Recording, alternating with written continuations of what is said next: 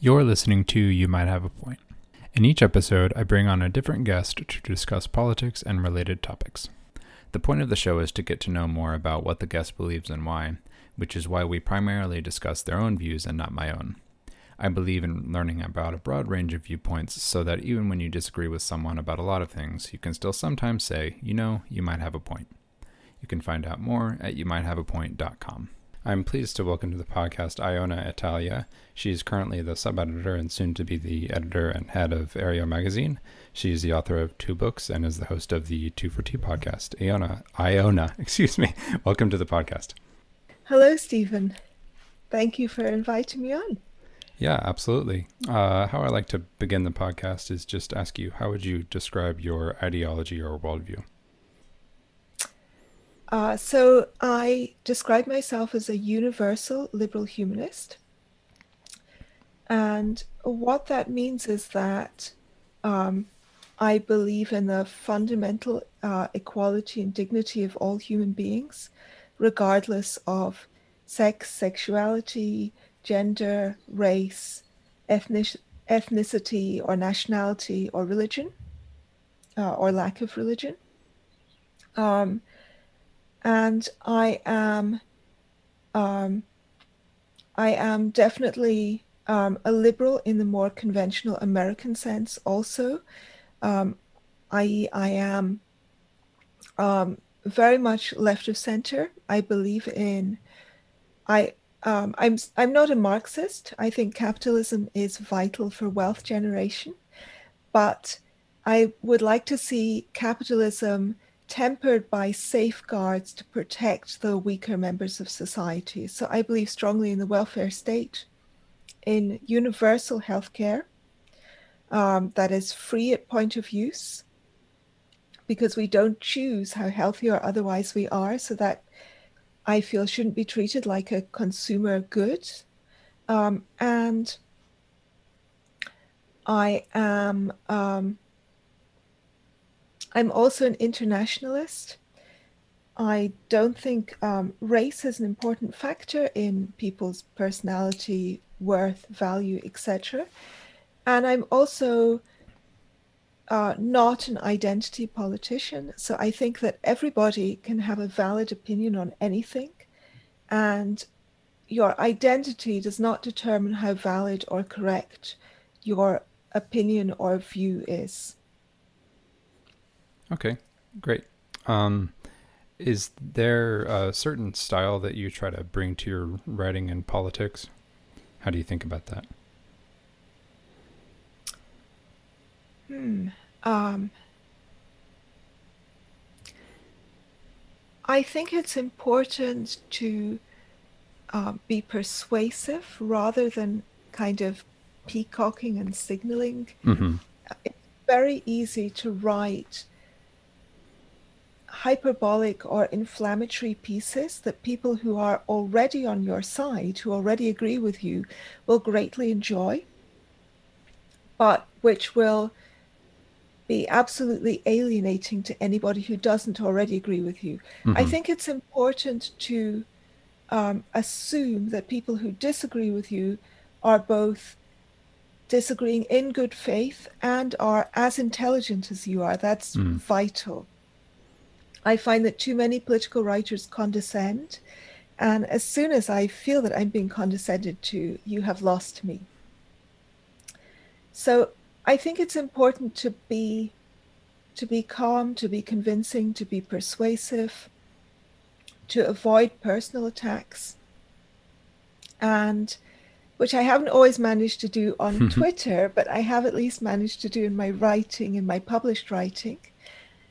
Um, and to be willing to form broad coalitions also, not to be policing who is allowed to agree with you, for example, but to try to win people over issue by issue, including people with whom you might disagree on many or most things. Um, you want to get them on side as much as you can for as many of them, the things that you think are more important as you can. And for me, the number one most important thing, because this is what makes the entire discussion possible is freedom of speech. So that is the hill that that's the most important hill that I would die on. Great. Um, so I'm curious to hear more about uh, your career path and what led you to venture into journalism. I think you were formerly uh, in academia. You have a PhD. You taught, I think, 17th century, century English literature. Um, 18th. 18th, mm-hmm. I'm sorry. So, um, yeah, I'm curious to hear what got you more interested in sort of expanding out beyond that. So, I actually um, taught in, I was an academic until 2006. Okay. And um, I wrote my PhD. I finished my PhD in 1996. I probably shouldn't say that. Nowadays, people are born in 1996 and later, which is very terrifying and should be illegal. But um, I finished my PhD in 96 and I converted it and hugely enlarged it into a book, which was published in 2003, and it's on 18th century essayists. It's called Anxious Employment, a title which has become disconcertingly autobiographical for me. so, just in case there's some kind of jinx, be very careful what you call your books, your Good first book. It may govern your fate.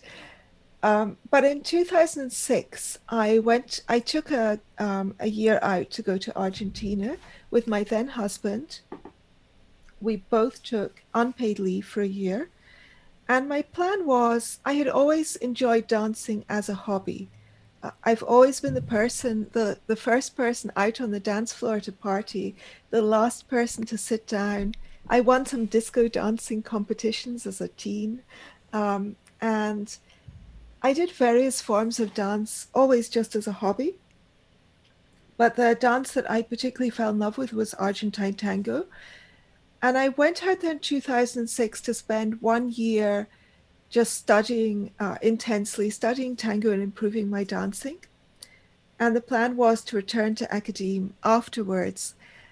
And being a completely crazy and reckless person, by the end of the year, I no longer wanted to return to my academic career.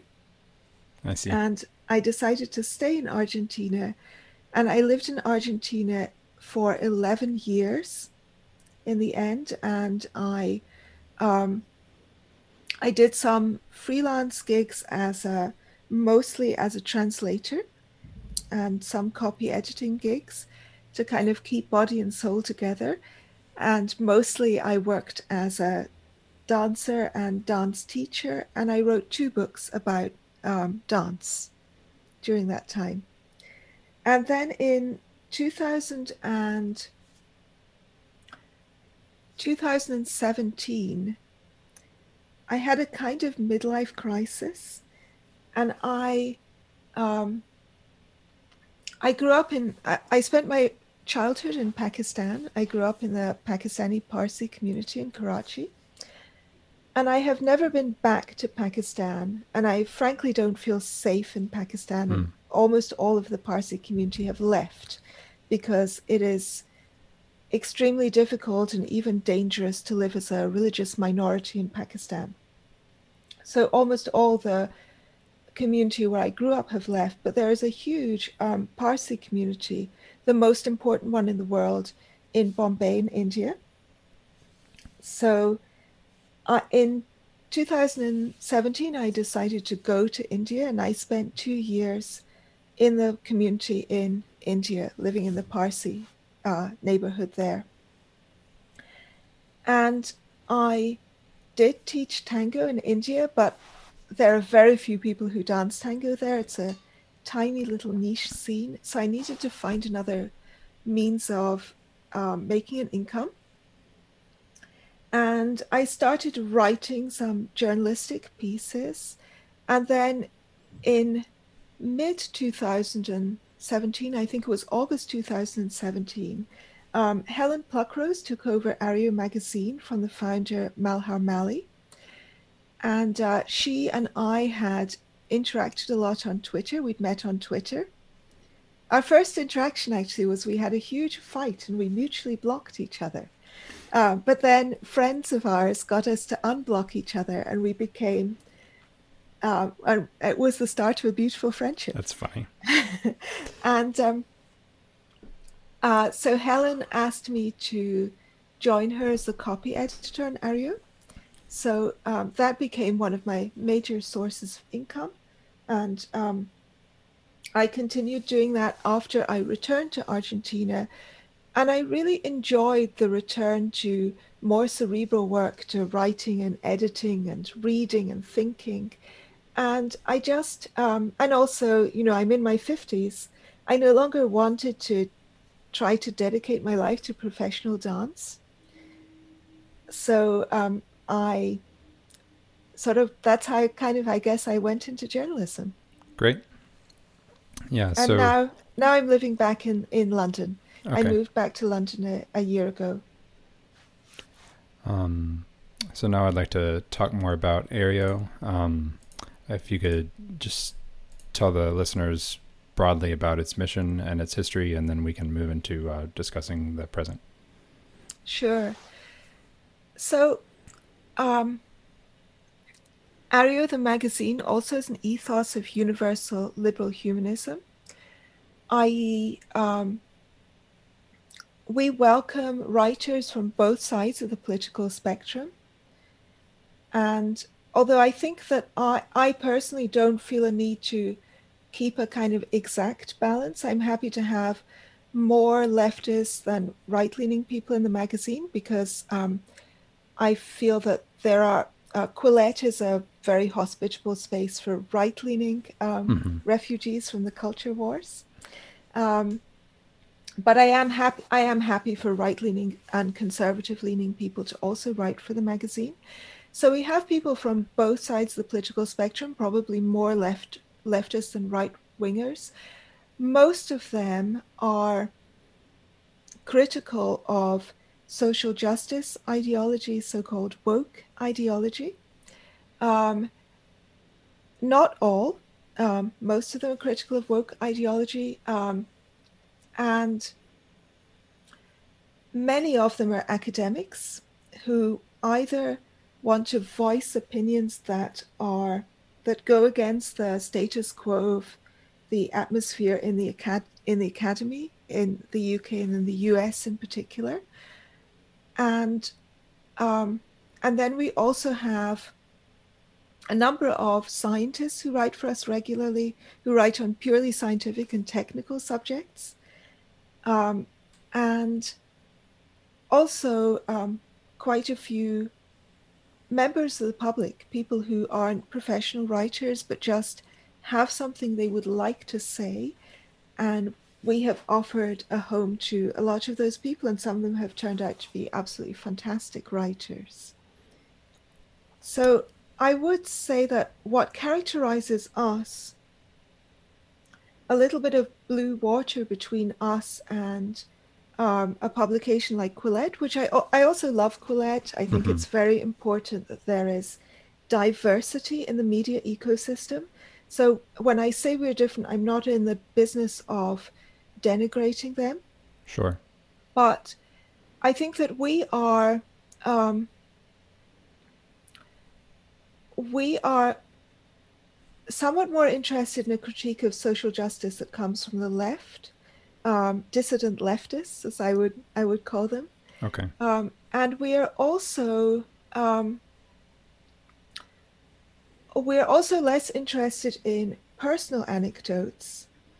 Quillette um, provides people with a platform for a lot of personal stories, and we are more interested in um, arguments than in, in personal stories, and that will probably continue to be the case because I I won't have the resources to do very rigorous fact checking, and therefore I'm a I'm a little bit wary on Mm. both journalistic and also on legal grounds of publishing somebody's personal story that I can't fully verify.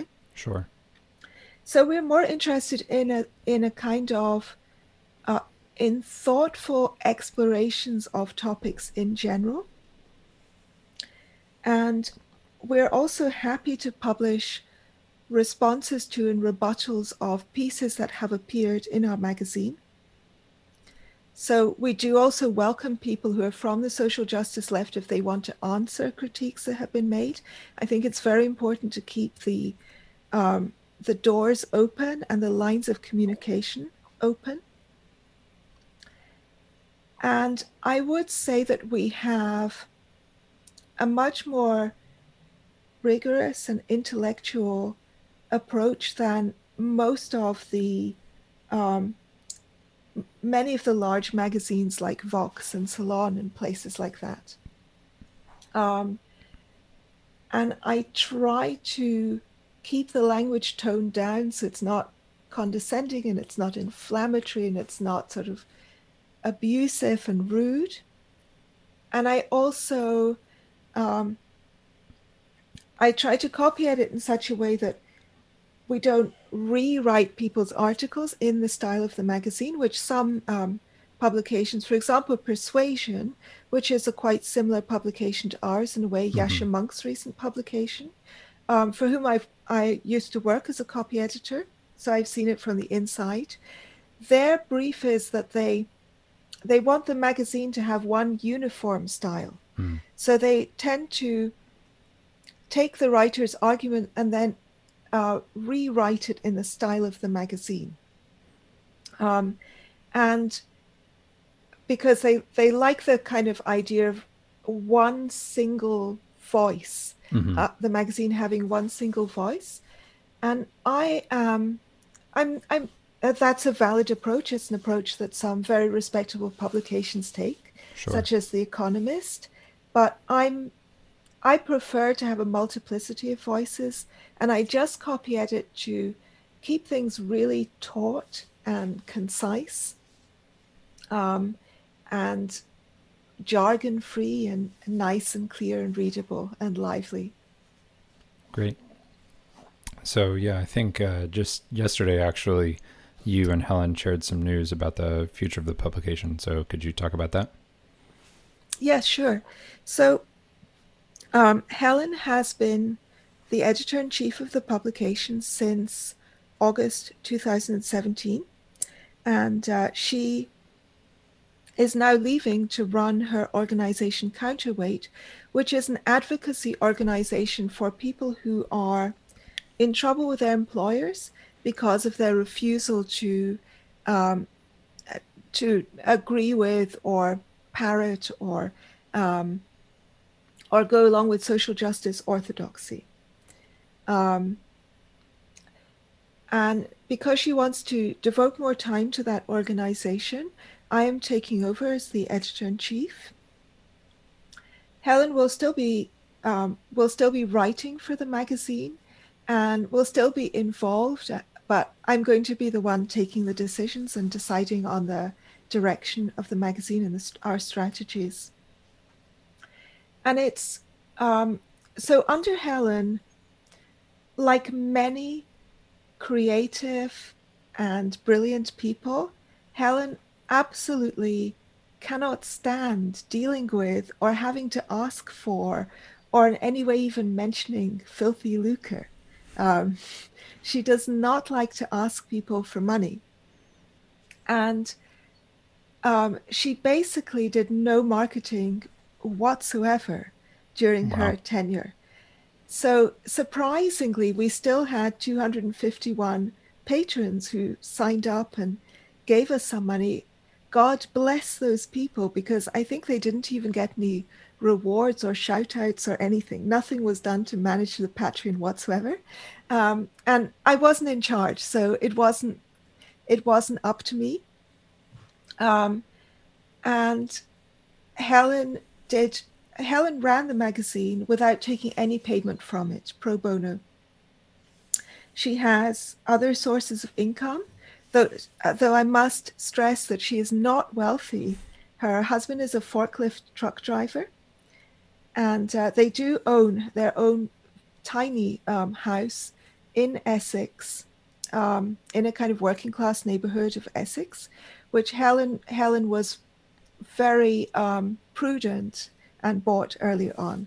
and she also her parents have money, so if she is ever in any dire straits, she can rely on that. So she felt that she was able to do Areo without drawing an income from it, being supported in that way, um, very modestly, but without needing that income. And so that is how Areo has been run since 2017. So I'm arriving to find that the, the finances are in dire straits. I'm taking the helm of this ship and we are just heading for a reef. Mm, wow. if I don't like turn it around quickly, we are going to get a leak in the bottom and go under. We had a lump sum grant um, about a couple of years ago, which is almost depleted. And I'm going to use the last part of that grant for the next few months to pay myself because I unfortunately I'm I'm not married. My boyfriend is is not wealthy and um, I can't work pro bono.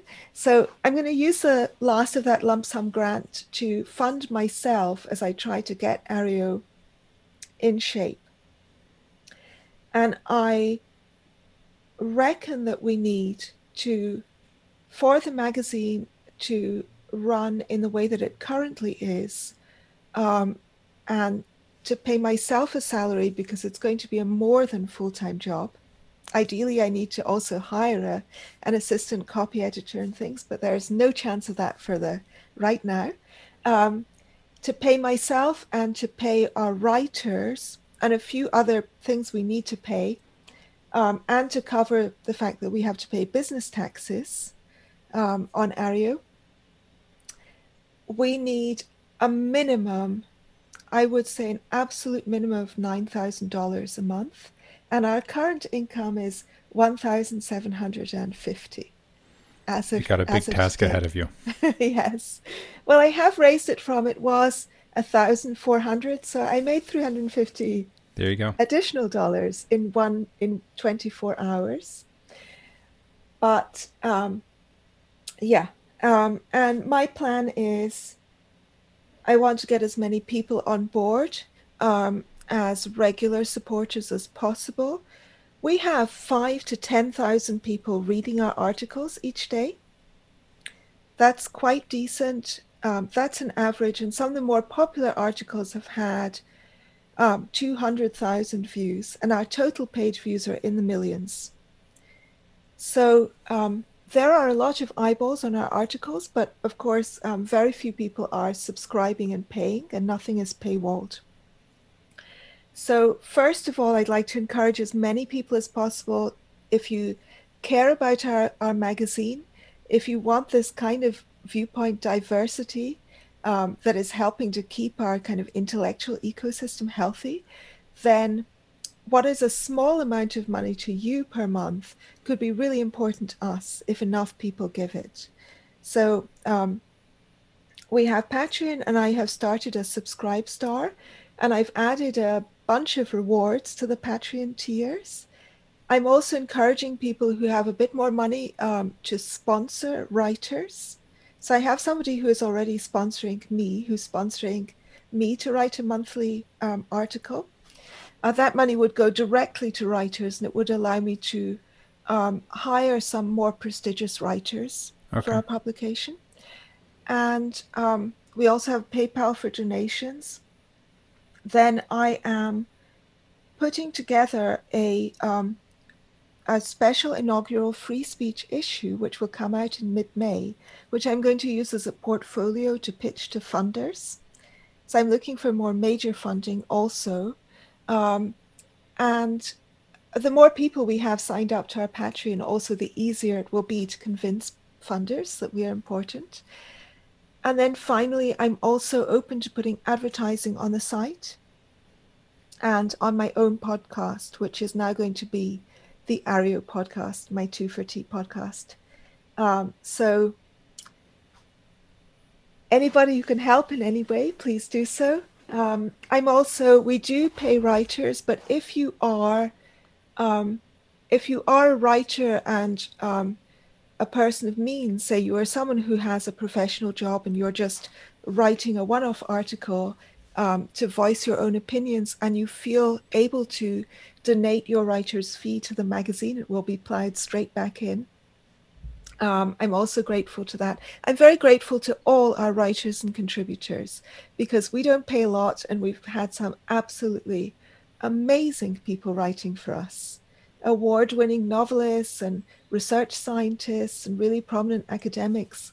Um, and they're writing for us because they they want to publish with us, not because we're paying them the big bucks. So I'm immensely grateful to everyone who supported us, despite the fact that for years there has been no marketing, no rewards, and no attempt to lure people. But that is all changing because I am not Helen. I love Helen, but I am not her. Yeah. No, I think um, in the life cycle of any organization, sometimes a change in leadership can be what it needs. So it sounds like you've got a, a lot of plans and a and a good path forward. Uh, congratulations and good luck. Thank you. Thank you so much. Um, oh, I think one other thing that I read about in your plans for area area was expanding out beyond the current topics that you cover. Or are you looking to broaden the the issues that you have in the magazine? Um, yes, I mean we do already have a kind of arts and culture and science section, um, but I would definitely like those to be expanded a bit. So I would um, ideally, if we're talking about a kind of dream scenario, um, I would love to be able to publish six or maybe eight articles a week, four on science and four on arts and culture. And I would love to have a science day, like say Thursday is Science Day at Areo and Friday is Arts and Culture Day. Um, and I would also love to have more international writers on board. And in particular, um, their Areo has a quite substantive um, Indian readership. Um, and of course, I, I am Indian and I have that connection. Um, and I would, um, I would love to get some people on board to talk about the situation in India, which I think is a very important topic. We have had some articles on that, but I would uh, really welcome more more Indian voices in the magazine. Um, our core readership is and will remain um, is likely to remain um, an American readership. I think we have about three quarters. Um, we we have maybe seventy percent American readers, and maybe 30% UK readers, uh, which is also why I publish it, usually publish at 6 p.m. UK time so that we can get the, um, the West Coast Americans as they're having their breakfast. And um, also, I, I suspect that for the foreseeable future, also culture war topics will continue to be very important.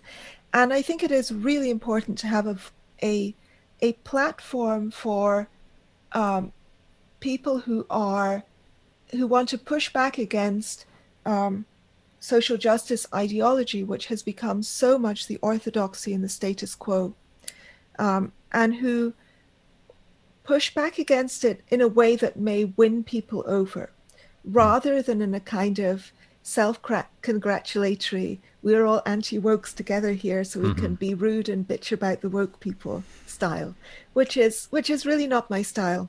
Um, I don't think that anybody should be demonized, um, and I'm not I'm not into demonizing people who are aficionados of that um, ideology. Some of them are my close personal friends.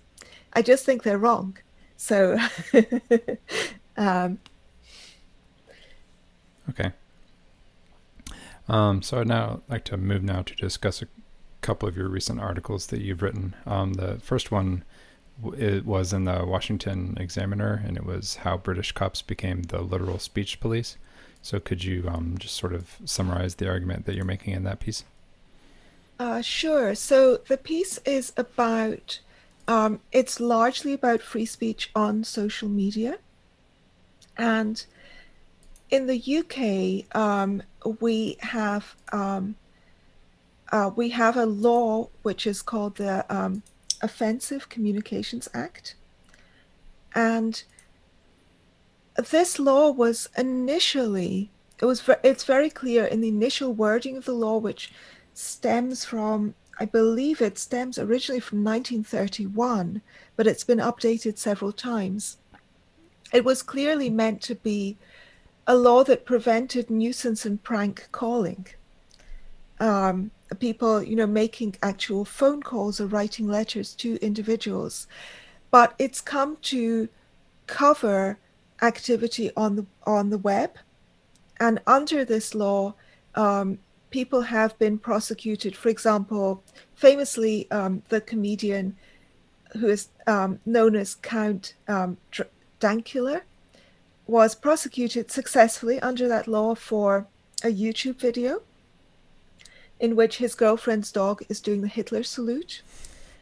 There have also been prosecutions of people who've made edgy jokes online um, and of two uh, men who were um, two men who were on a chat forum um, talking about sexual fantasies involving children. I know a very distasteful topic, um, but they were not talking to children. This was two adults talking to each other.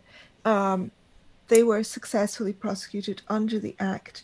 There have also been, there's also, uh, in addition to the prosecutions, there are guidelines for police.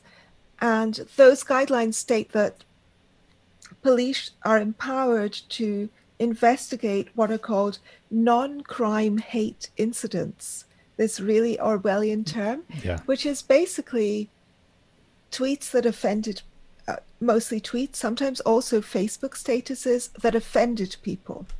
Wow. And uh, police have come to people's workplaces to talk to their employers um, about their tweets and Facebook statuses, and um, and have shown up at people's private homes. Um, and some of those prosecutions have been people um, gender critical types saying things like trans women are not women. Um, there was one there was one incident in which it was a limerick which was about it was kind of a I mean I found it offensive, but I also don't I'm not in the don't business think it should be criminalized. wanting things sure. prosecuted that I find Sure. offensive. It was kind of a very rude tweet about how trans women are all ugly men in dresses. Um, but this should not be a matter for the police. Mhm. Um, there, were, there have been some quite ludicrous cases also. There was one um, guy who put up Christmas decorations in his home, and they had a bell in lights, and then it said the word end in lights. Um, and bell end is, is um, slang for the gland of the pe- the penile gland. Um, and the police came round to make him take those lights down. um, and there was also notoriously a guy was prosecuted for um, drawing a pen, doodling a penis um, on a on a, uh photograph of a policeman and publishing that on his Snapchat.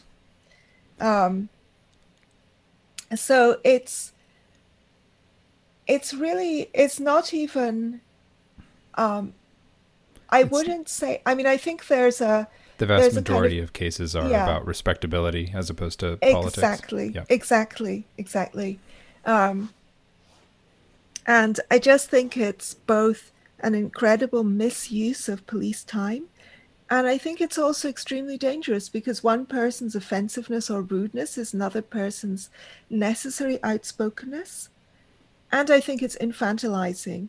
Um, I mean, one thing that I wrote in the article, which the editors did cut because they felt it was too risque, um, but I said that, you know, sometimes um, the polite and decorous thing is not always the correct thing to, is not always the most honest or the most appropriate thing to say. Um, we're all adults here. Sometimes it is important to know exactly not only what people think, but how they feel and how strongly they feel. Mm.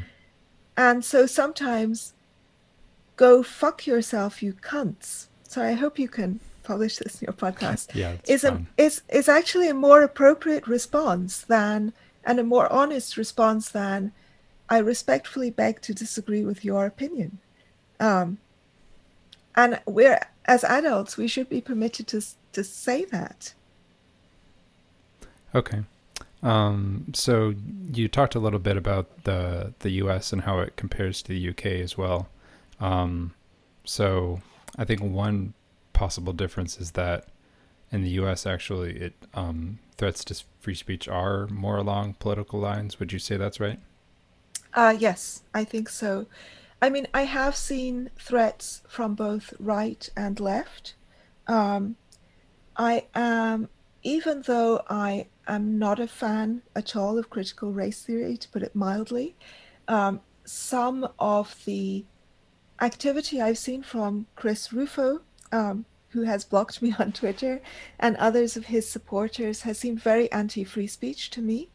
Um, it seems it's one thing to say um, we shouldn't be funding this or it shouldn't be mandatory, but um, it's quite another to say you shouldn't be allowed to do a critical race theory training or to teach critical race theory or whatever.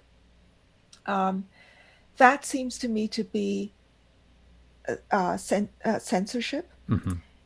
And um, I've also noted um, I mean, the people who censor you are the people who have power over you, and those people can be left or right wing.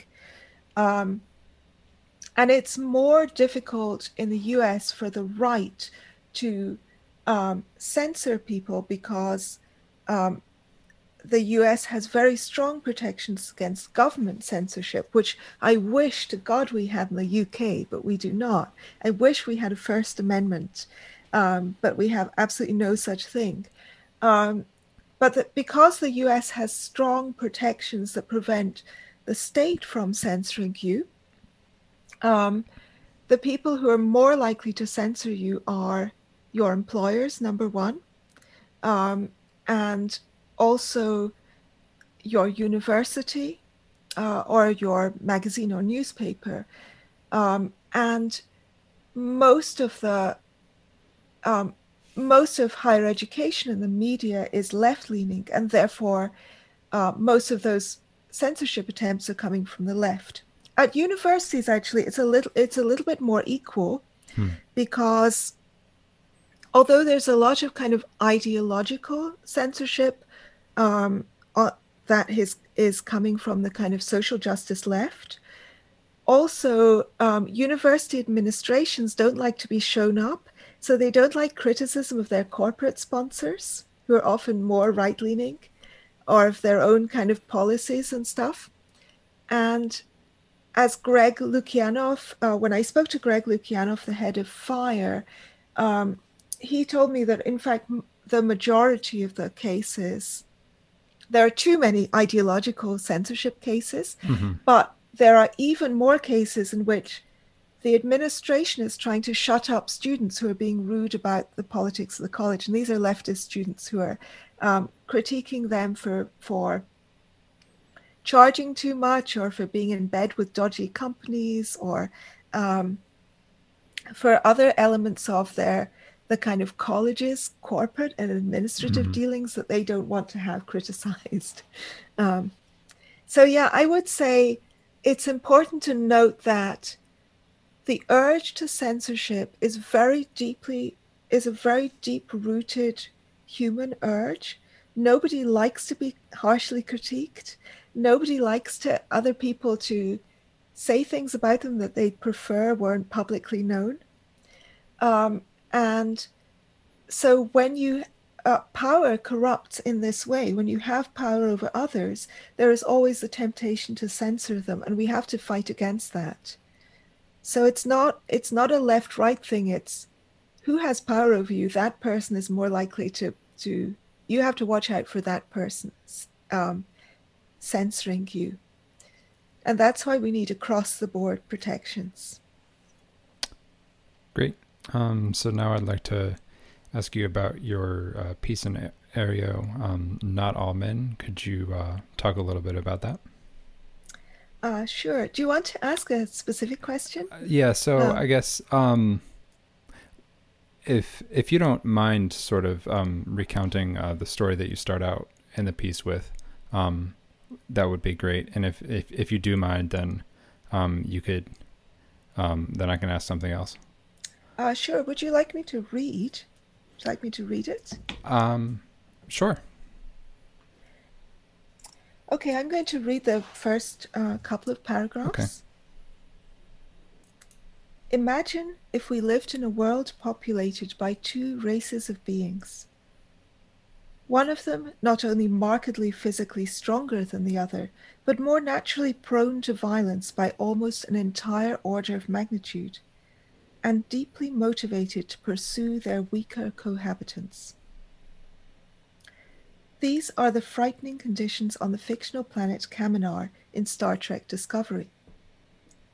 They are also the conditions on planet Earth between men and women.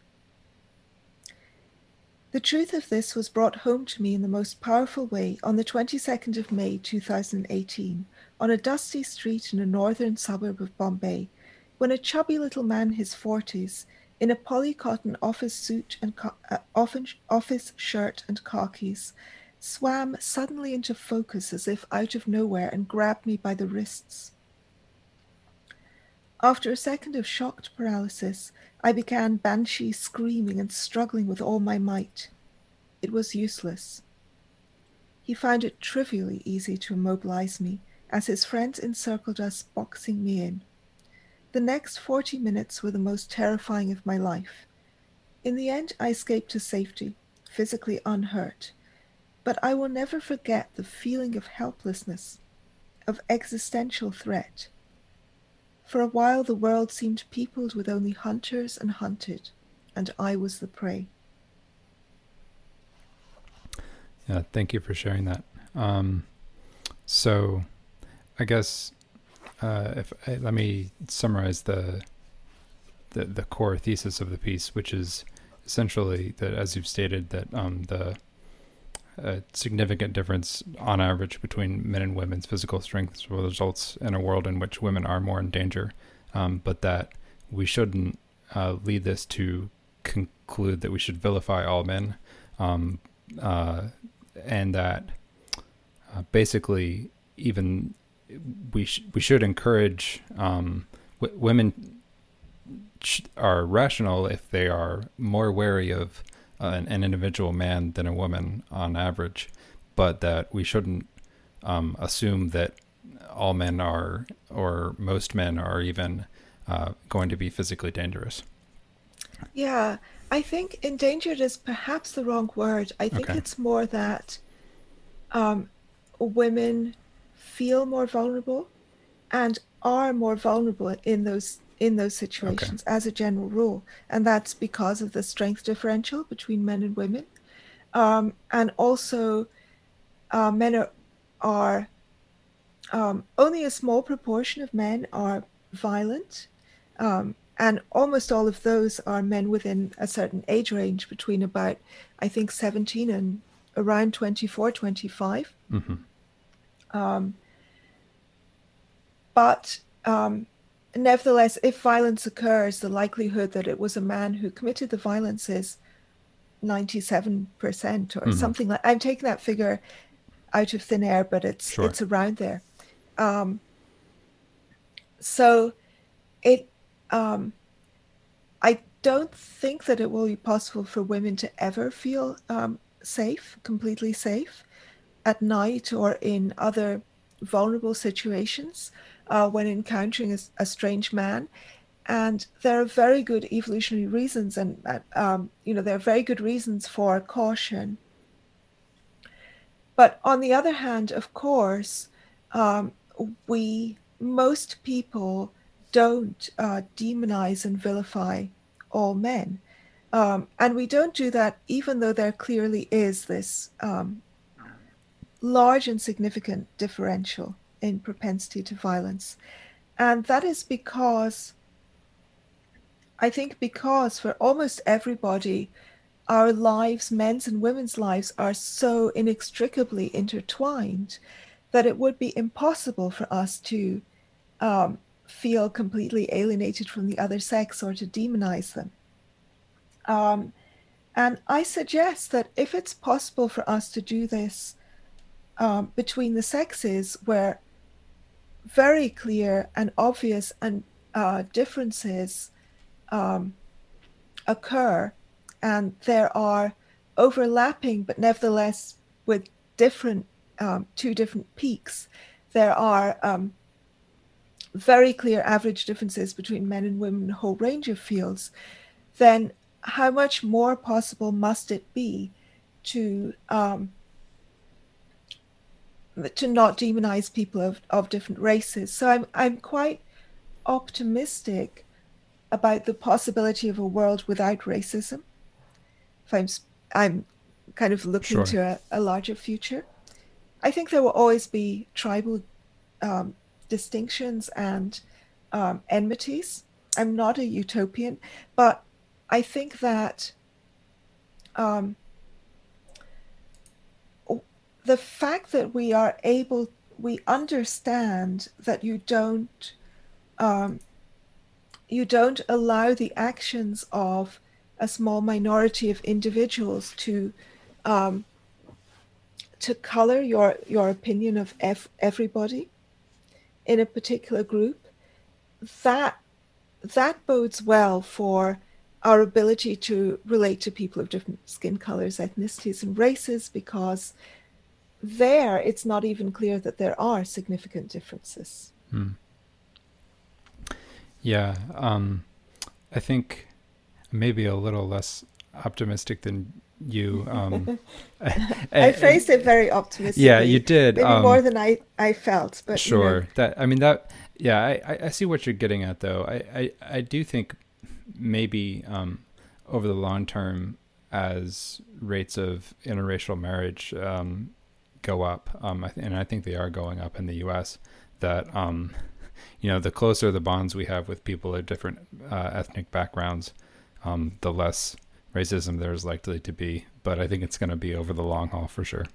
Oh yeah, yeah, yeah. Um, I do think that here in the UK, um, we very often have this kind of really American view of race imposed upon us. Mm-hmm. And um, there seems to be just this there was so much anger over the recent uh, Race Relations Commission, um, UK um, commission that found that the uh, there was um, it was all so everyone on the commission was a person of color. That was done intentionally. Um, there were no no white people on this commission, and they found that um, that there was not there was there is not significant systemic racism in Britain. That was the commission's finding, and it's it's been greeted with enormous anger. And wow. I I can't actually I I can't speak to whether the commission's finding is correct or not. I haven't looked in I haven't looked into the report in detail, um, but what I did notice is that people seemed they seemed uninterested in um, the truth of whether or not there is a lot of systemic racism in the UK. They seem to want from the beginning only one answer um, was possible and would be acceptable to them, and that is that it was absolutely widespread and in very similar ways to in the US. And I just don't think that's the case. I'm if it, if we just take um, black men in the UK, um, because that's that seems to be the group that in the US um, people feel are subjected to the most racism. Uh, mm-hmm. Uh, well, after after Indigenous and Native Americans, um, who are a very small group, and obviously a group we don't have. Um, in the UK, there are huge differences in outcomes depending on um, which which group of um, Black Brits you're talking about, whether you're talking about Windrush generation or people who came from the Afro Caribbean region or more recent um, immigrants from Africa. We don't have one large group with a distinctive history as you do in the US, mm-hmm. um, the ADOS um, African descendants of slaves. Um, and you can also,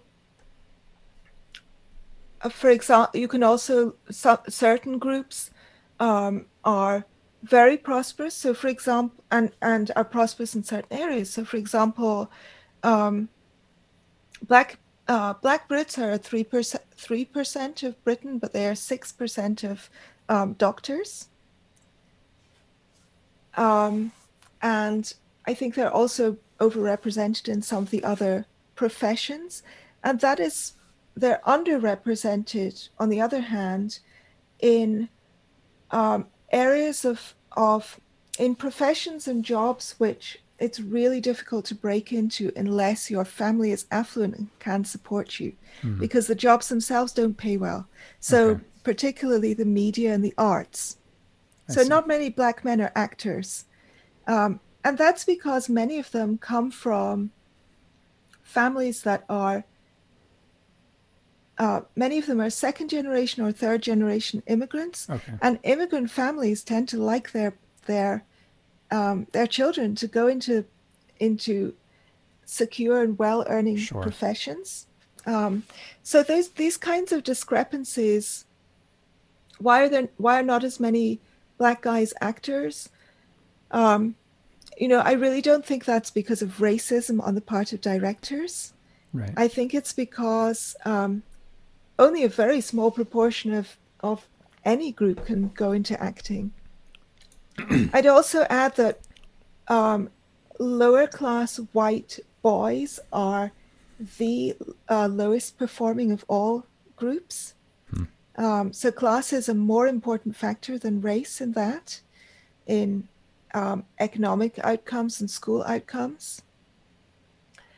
And um, also that the areas of the country that are most, um, that have the highest unemployment and the most crime are not the most ethnically diverse. Um, so the areas in the northeast and in Scotland are actually very predominantly white areas. So the I think the picture is very complicated in the here in the UK. Okay. And we also, of course, have some very large ethnic groups who are um, who, on average, do much better than white Brits, like Indians and Indians, mm-hmm. um, who are the top performing group here. Um, so um, there's all of that. And then there's also the fact that we have, um, looking again at, um, at black men, I've just been talking to Tomiwa Owolade okay. about um, uh, black British men. Um, and um, half of all black men are, are in relationships with non-black women, mostly white women. So that's an awful lot of of mixed families mm-hmm. and people who's who have quote unquote mixed race kids mm-hmm. um, with their with their between their white and white and black quote unquote partners. Mm-hmm. Um, also, many people who are in blended families, um, so they have stepchildren, etc you know, my friend Liam Kofi Bright, who everybody who you know Americans consider black, and each person in his family has a different skin color, mm-hmm. and that's that I find totally normal. Sure. So uh, the whole kind of idea that there is a separate category which is black people is thrown a little bit into question if half of them are in relationship who are in relationships or in relationships with non-black people. Mm-hmm. how do you how do you kind of classify that? So okay sorry i made a long speech there. No that's all right. Um like to go now to our closing question which is can you tell me about a time when you heard an argument from someone you disagreed with and you thought you know you might have a point um i was thinking about that this morning i can't think of a a recent precise example. All I can tell you is this happens to me very, very frequently. Mm-hmm. Almost never at the moment of hearing the argument. Almost always my first response um, on encountering disagreement with my views is to fight my corner. My first response is to go into defensive mode. And but very often, days later, maybe months later, even years later, I suddenly realize, oh shit, I was wrong and this person was correct, actually. Um, so it may seem as though those kinds of arguments are pointless, that you will never convince anyone.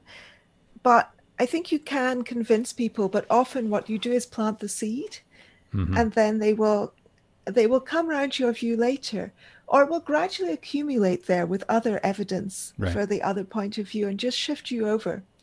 Um, so that has happened to me really frequently. And there is an odd kind of am- emotional amnesia that I have about disagreements, which I think I'm not the only one to have this, which is that I I often feel ferociously opposed to people who have people's point of view and it's different from mine. I usually don't mind the people at all. I can mm-hmm. at least separate that out. But I mm-hmm. think, how can you possibly think that? That is so idiotic. Um, and I forget the fact that I myself used to think things that I now think are idiotic not that long ago. That's funny.